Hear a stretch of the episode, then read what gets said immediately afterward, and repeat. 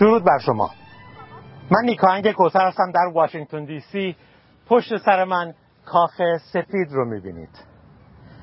سال 2023 زمان مهمی بود در ارتباط با حوزه آب و محیط زیست. کنفرانس های مهمی برگزار شد. در نیویورک اجلاس آب سازمان ملل بعد از چهار دهه. در استکهلم سوئد هفته جهانی آب و همین چند هفته پیش کنفرانس کاپ 28 در امارات عربی متحده. همه اینها درباره عملکرد انسان در طول این چند دهه که چه بلایی بر سر منابع آب و محیط زیست آورده. با هم درباره آب حرف بزنیم.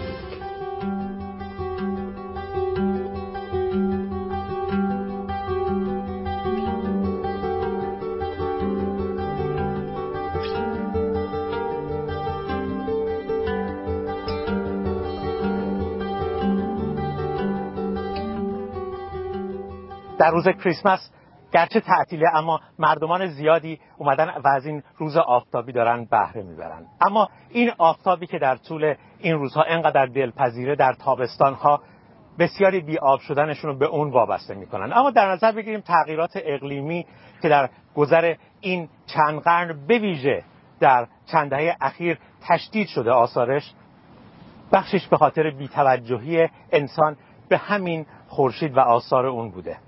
ما در طول این چند دهه بایستی میآموختیم که چطوری مقاومت خودمون رو بیشتر کنیم تاباوریمون رو بیشتر بکنیم و بتونیم سازگار بشیم و همچنین بتونیم با مدیریت صحیح بخشی از مشکلات رو کاهش بدیم. اما برعکس عمل کردیم. برای به دست آوردن سود بیشتر و سریعتر اومدیم کره زمین رو از محتوا تا حد زیادی توهی کردیم. درسته؟ ماده کم نمیشه زیاد نمیشه از فرمی به فرم دیگر تبدیل میشه. اما روشی که ما این تغییر و تبدیلات رو انجام دادیم باعث شده که کره زمین ما آسیب پذیرتر بشه. الان در بخش های مختلف کشور ما میزان بارندگی بسیار تغییر کرده. خب این میزان بارندگی که تغییر می‌کنه چه اتفاقی میفته بسیاری از مردمانی که انتظار داشتن مثل همیشه مثل صدها سال گذشته در منطقهشون باران کافی بباره و نباریده رفتن سراغ سفره آب زیرزمینی و قنات رو نادیده گرفتن و هرچی آب در اون سفره بوده رو کشیدن. نتیجه خشک شدن منابع آب زیرزمینی. وقتی بیتوجهی انسان به منابع طبیعی رو می‌بینیم به این نتیجه می‌رسیم که انسان ها حواسشون به آنچه بر سر نسل بعدی میآید نبوده و نیست. در نظر بگیرید که شما فرزندی رو به دنیا میارید اما منابع زیستی برای این فرزند رو نابود می‌کنید. این یعنی اعدام و کشتن تمام محیط زیست و حتی خود فرزند پیشا پیش آیا فکرش رو کردید که روش که ما انسان ها داریم عمل می‌کنیم چه بلایی داریم بر سر نسل های بعدی میاریم و اونها رو داریم بدبخت می‌کنیم؟ خب بسیاری از مردم در ایران خونه یک طبقهشون رو می‌زنن زمین میکوبن و یک خونه چند طبقه درست می‌کنن که فرزندانشون خونه داشته باشن. اما وقتی این خونه آب نداشته باشه در آینده چیکار می‌خوان بکنن اون فرزندان با اون خونه با اون آجر و با اون قیمت بسیار زیادی که پول بسیار زیادی که هزینه شده برای ساختن اون ساختمون؟ خب وقتی ما حواسمون به منابع نباشه می‌بینیم که چه بلایی بر سر فرزندانمون داریم میاریم و امید واهی که داریم بهشون میدیم که مسکن دارن بدون آب چیزی نصیبشون نخواهد شد. و این سرابی هست که ما انسانها در ساختنش نقش عمده بازی کردیم.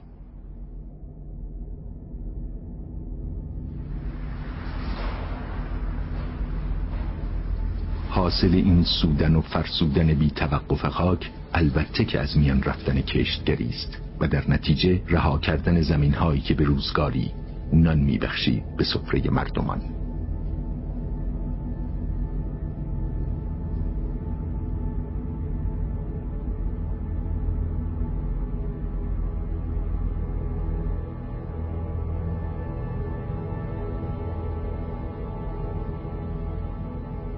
من هر روز صبح اونجا بودم. تو هم زمینه؟ گوسفندم اونجا می‌کنیم بعد ساعت دو و نیم بعد از ظهر یه سری اونجا نشسته بودم. یه اینجوری گفتم یا یه سیاهی به چشم خورد. بلند شدم سرپزم سی در سی رفته پایین. هر روزم داریم فوری رفتگی داریم. چیکار باید کرد به این زمین ها؟ فکر نمی‌کنم بگید این زمین دیگه دوباره بیاد مثلا سی سال پیش بشه. در اجلاس آب سازمان ملل کارشناسانی و سیاستمدارانی از کشورهای مختلف دنیا آمده بودند تا بتونن هدف شماره 6 توسعه پایدار سازمان ملل رو ببینن چطوری میشه عملیش کرد. هدف شماره 6 تأمین آب سالم و همچنین امکان بهداشت با استفاده از آب سالم برای جمعیت هست بخشی از این آب سالم از بازچرخانی ها و ها به دست میاد.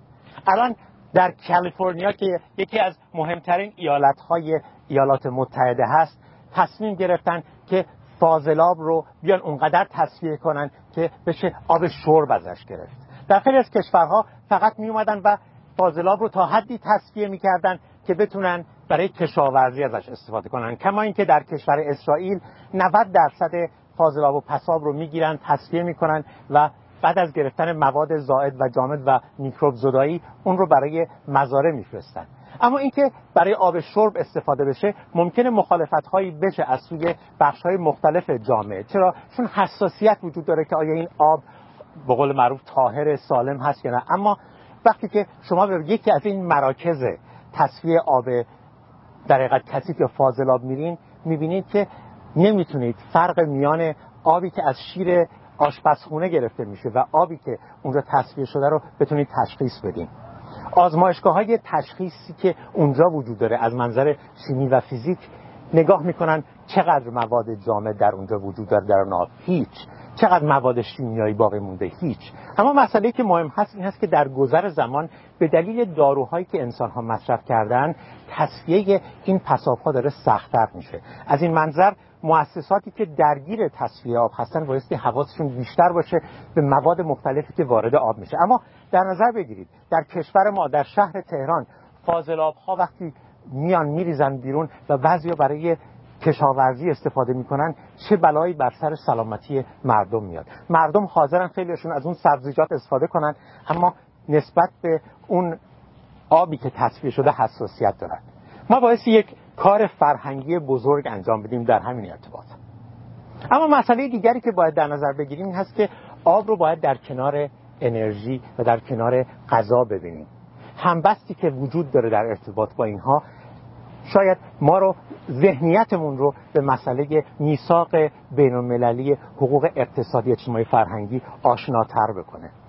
این میثاق بر پایه اعلامیه جهانی حقوق بشر تنظیم شده. و اگر در نظر بگیریم که بایستی با دقت اون رو در نظر داشته باشیم در ارتباط با هر کاری که مرتبط با جامعه هست شاید بهتر با طبیعت رفتار کنیم. متاسفانه بخش قابل توجه از کسانی که در ارتباط با توسعه ادعایی دارند و کاری انجام میدن خیال می‌کنن که می‌توان بدون در نظر گرفتن این میثاق هر کاری رو به عنوان توسعه انجام بدن برای اینکه انسان رفاه داشته باشه. اما این چه رفاهی هست؟ وقتی شما آب رو از بین می‌برید منابعش رو هوا رو آلوده تر می‌کنید و باعث میشین بسیاری از برف ها و یخ های قطبی ذوب بشن و هوای زمین غیر قابل تحمل بشه برای های مختلفی از جامعه. الان بسیاری از کشورهایی که در محدوده اقیانوسی قرار دارن به خاطر اینکه ارتفاعشون کم هست ممکنه زیر آب برن. سازمان ملل و نهادهای مختلف اومدن و دارن روی این قضیه کار می‌کنن. من الان در نیویورک ایستادم. پشت سر من سازمان ملل متحد رو می‌بینید. این هفته هزاران کارشناس و استاد دانشگاه و عضو شبکه های اجتماعی و جامعه مدنی و حتی تصمیم گیرندگان سراسر جهان دارن میان اینجا که شرکت کنند در کنفرانس آب سازمان ملل. کنفرانسی که خیلی معتقدن مهمترین کنفرانس آب در پنجاه سال گذشته هست. بسیاری از کشورهای جهان که می‌خواستند همگام با دیگر کشورها بر اساس قاعده برنامه توسعه پایدار سازمان ملل برای سال 2030 بتونن بخش ششمش رو یعنی رسیدن به آب پاک و بهداشت رو درست پیش ببرن دچار مشکلاتی شدن. سازمان ملل قرار است گزارش های در این ارتباط بده و پیشنهادهایی بده که چگونه می‌توان به این هدف مهم دست پیدا کرد. بالاخره از زمانی که قرار شد این فرایند شروع بشه تا بخواد به سال 2030 برسیم. چند سالی گذشته و الان بسیاری از کشورها به جای اینکه برنامه ریزی صحیحی داشته باشن برای مدیریت منابع آب فقط رفتن دنبال تأمین آب و این نتونسته مشکلات رو حل بکنه. در سطحی که تشکیل شده بود برای گرفتن کارت ورودی به اجلاس دانشمندان و محققان و مدیران زیادی رو دیدم که از همه جای دنیا اومدن و در این صف خیلی با هم آشنا می شدن درباره عملکرد کشورهاشون و یا ایالتها و استانهای کشورهایی که از اونجا اومدن صحبت می‌کردن. توی این کنفرانس قرار هست هم های زیادی صورت بگیره. اما باید دید آیا نتیجه بخش خواهد بود یا نه. جی فامیلیتی یکی از دانشمندان سرشناس حوزه آب در این باره ایده جالبی داره. I'm uh, in line to get my badge for the UN meeting and hoping to raise some awareness on global groundwater sustainability. And how important is this meeting compared to other ones we've had? Well, you know, it's the first UN water focused meeting in almost 50 years, so I'd say it's pretty important and a uh, great opportunity to elevate water issues right up to the level of carbon dioxide, I think. And how can we measure the impacts of this conference? That's an excellent question. Uh, the future will, will hold the answers. Thank you, Jay. بعد از برگزاری کنفرانس درباره آنچه در اینجا رخ داد صحبت خواهم کرد. کشور ما جزو مجموعه کشورهایی است که مدیریت آب درش سال به سال بدتر شده و به خاطر نبود ساختار نظارتی منطقی و فقدان برنامه ریزی جامع متاسفانه این وضعیت داره بدتر هم میشه. باید دید آیا از ایران کارشناسانی اومدن که اینجا چیزی بیاموزن یا نه؟ مدیران ایرانی در طول این چند دهه بیشتر سعی کردن توجیه بکنن روش های مدیریتی خودشون رو. اما این توجیه ها نتونسته مسئله آب جای جای ایران رو بویژه در استانهای محروم حل بکنه. برخی ها معتقدند که یک نوع تبعیض سیستماتیک وجود داره در کشور ما و این خودش ناقض حقوق بشر هست. با توجه به اینکه آب جزو حقوق بشر محسوب میشه از سال 2010 و عدم توزیع عادلانه اون نقض حقوق بشر هست بایستی دید که آیا کارشناسان حوزه حقوق بشر میان و راجع به این بخش از نقض و تضییع حقوق بشر در ایران تحقیق می‌کنن یا نه.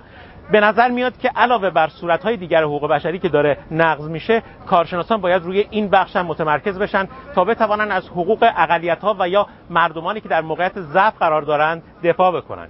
همچنین این رو باید در نظر بگیریم که فقدان عدالت محیط زیستی در کشور ما و عدم توزیع خیر و برکت بسیاری از پروژه ها به بخش بزرگی از جمعیت باعث شده که فقر در جاهایی تولید بشه و فقر آبی یکی از نتایج بیعدالتی محیط زیستی هست. اینکه در روزهای اخیر خیلی راجع به عدالت محیط زیستی تاکید می‌کنن و معتقدن سیاسیون باید آشنا بشن با پدیده و یا این مفهوم عدالت محیط زیستی به این واسطه است. باز هم درباره بحث آب با هم صحبت خواهیم کرد.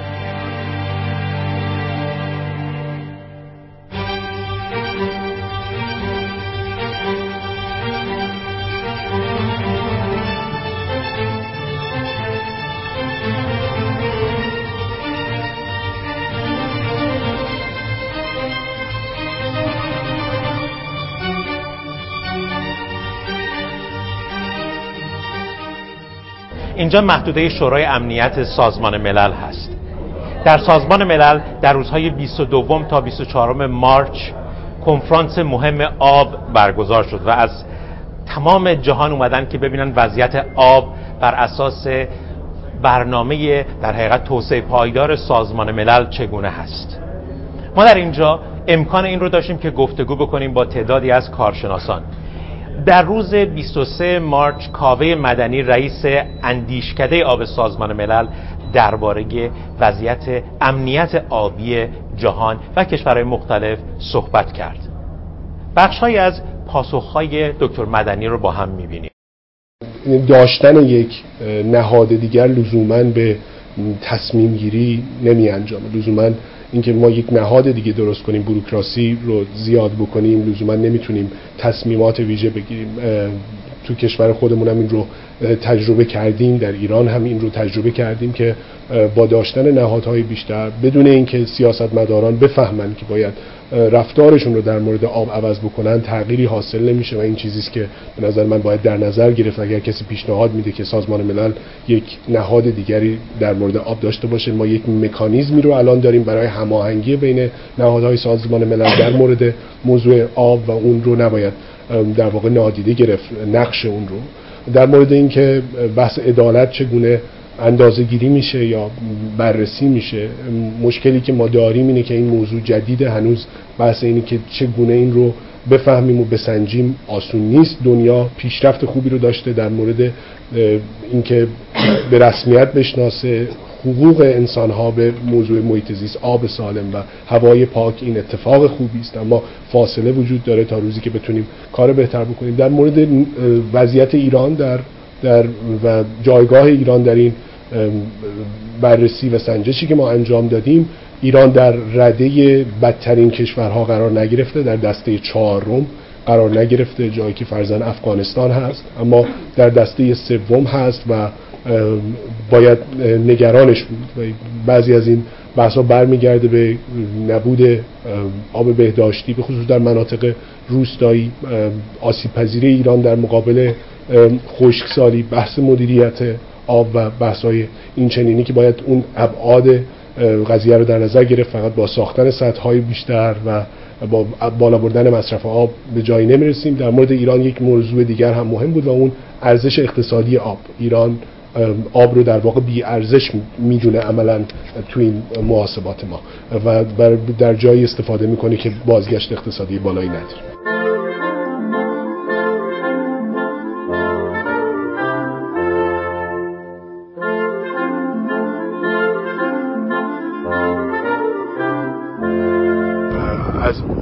هر چهار نفر در دنیا سه نفر در کشورهایی زندگی می‌کنن که امنیت آبی نداره. عملا آینده اینها در خطره. البته تعریف امنیت آبی هم اینجا مهمه. امنیت آبی منظور از امنیت آبی تأمین آب به اندازه کافی با کیفیت کافی به طور پایدار هست برای مردم برای اینکه بتونن وضعیت سلامتیشون رو بهتر کنن برای اینکه بتونن امرار معاش بکنن و وضعیت اقتصادیشون رو بهتر بکنن و اصلا مهمتر بتونن که سالم زندگی بکنن و, و در واقع بهداشت خوبی داشته باشن.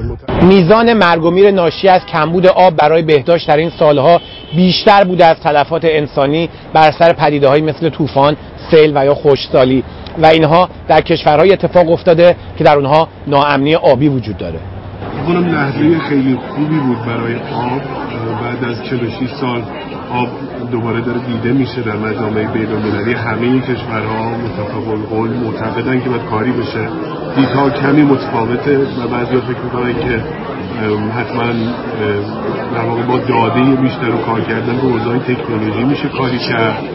بعضی ها معتقدن که به حال موضوعات درگیر کردن جوامع محلی و در واقع کشورهای در حال توسعه تأمین منابع براشون نباید فراموش بشه و فقط با تکنولوژی داده نمیشه مشکل رو حل کرد. با وجودی که بعد از سال 1977 این اولین کنفرانسی است که سازمان ملل با موضوع تخصصی آب برگزار می‌کنه اما من فکر می‌کنم که در کنفرانس های بعدی سازمان ملل تأثیرات این کنفرانس بررسی خواهد شد و قطعا بازخوردهای اون مورد بازبینی و بررسی قرار خواهد گرفت.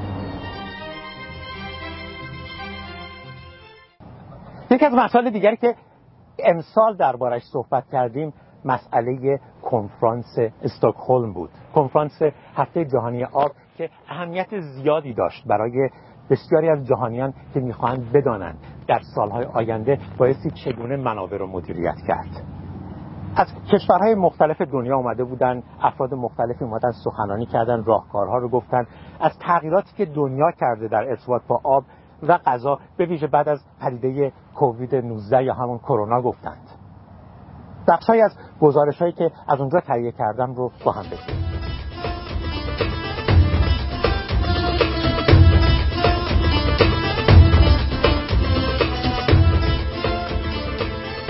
درود بر شما. من نیکانگ کوسر هستم در محل واترفرانت سنتر استکهلم محل برگزاری کنفرانس هفته جهانی آب که از کشورهای متعدد جهان به اینجا آمدن تا درباره مهمترین مسئله روز آینده و حال دنیا یعنی آب صحبت کنند.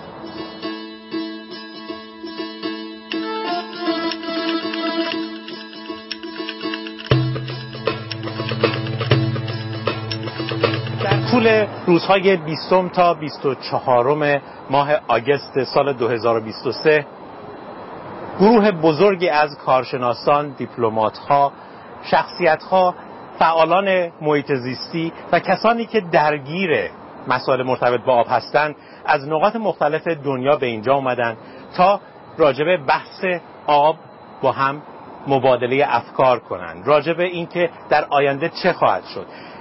بحث تغییرات اقلیمی گرم شدن زمین و حتی آن چیزی که دبیر کل سازمان ملل گفت یعنی جوشیدن اقلیمی هم بارها و بارها در اینجا تکرار شد. دانشمندان مختلف فعالان مختلف کسانی که مدیر حوزه آب بودند تجربیات خودشون رو به دیگران منتقل کردند. فکری ها و جلسات زیادی به صورت باز و همچنین پشت درهای بسته انجام شد. کارگاه های آموزشی متعددی هم وجود داشت که بخشی از اونها رو می‌تونیم راجبش بیشتر توضیح بدیم. اما مسئله بزرگ این هست که در این کشور کشوری که شناخته شده است برای مدیریت آب از منظر کیفی و کمی ممکنه آینده شرایط خاصی رو پیش بیاره. چه کسی می‌دونه که در صد سال آینده اگر سطح آبهای بینالمللی بیاد بالاتر بر سر شهر زیبای استکهلم چه خواهد اومد؟ خیلی از شهرهای بندری چه موقعیتی خواهند داشت؟ نکته بدتر این هست که خیلی از کشورهای جهان که هیچ تأثیری در گرمایش زمین ندارن قربانی چند کشور محدود خواهند شد که در زمان فعلی دارن گازهای گلخانه‌ای رو منتشر می‌کنن. وقتی که روسیه، هندوستان، چین، ایالات متحده جمهوری اسلامی ایران و خیلی از کشورهای دیگر میان گازهای گلخانه‌ای مثل گاز کربونیک و متان رو منتشر می‌کنن. تأثیر این انتشار می‌تواند برای مناطق ساحلی بسیار بد باشد. بسیاری از کسانی که نادیده می‌گیرند مسئله اهمیت تغذیه سفره‌های آب زیرزمینی برای اینکه در آینده آبی وجود داشته باشد فردا زنده نخواهند بود. اما فرزندانشون نوادگانشون خواهند پرسید که اجداد ما برای ما چه کردند خب این سوال رو ما می‌تونیم بپرسیم. اجداد ما برای ما آبخانهای بسیار غنی رو باقی گذاشتن. اما در طول چهل سال گذشته بخش عمده ای از منابع آب زیرزمینی کشورمون از بین رفته. به دلیل سیاست های غلط به دلیل سیاست های تاکید بر تولید بیش از حد بدون توجه به میزان مصرف آب آبیاری نامناسب محصول نامناسب و روش های نامناسب. مردمانی که در حوزه دریاچه ارومیه زندگی می کنند خواهند پرسید در آینده که چرا آبخانهای ما یهو به واسطه زدن نزدیک به 80 هزار چاه تخلیه شد. همین امروزی ها ممکنه سوال کنند که چرا گروهی در دهه 1370 خواستار خالی شدن دریاچه ارومیه بودند و حاضر شدن که این همه صد زده بشه و براش تبلیغ کردند اینها سوال هایی هست که بایستی پرسیده بشه منتها کسی پاسخگو نیست. چرا که برخی از کسانی که باید پاسخگو باشن یا مردن یا پول زیادی رو از این پروژه ها به جیب زدن و از کشور خارج شدن.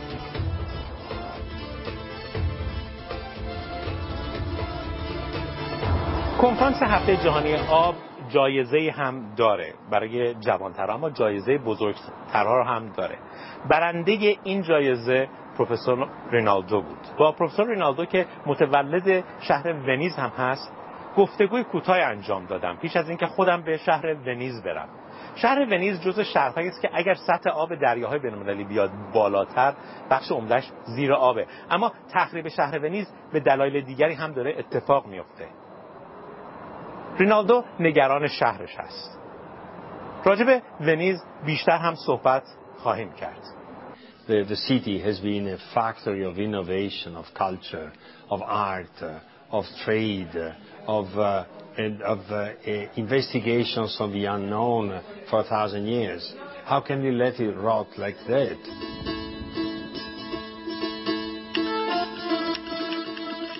با امید نجات سرزمینمون از دست نابود کنندگانش و اینکه کسانی که هیچ اعتقادی به آیندگان ندارن و محیط زیست رو می‌خوان قربانی شرکت های بزرگ نفتی و انرژی بکنن تا درود دیگر بدرود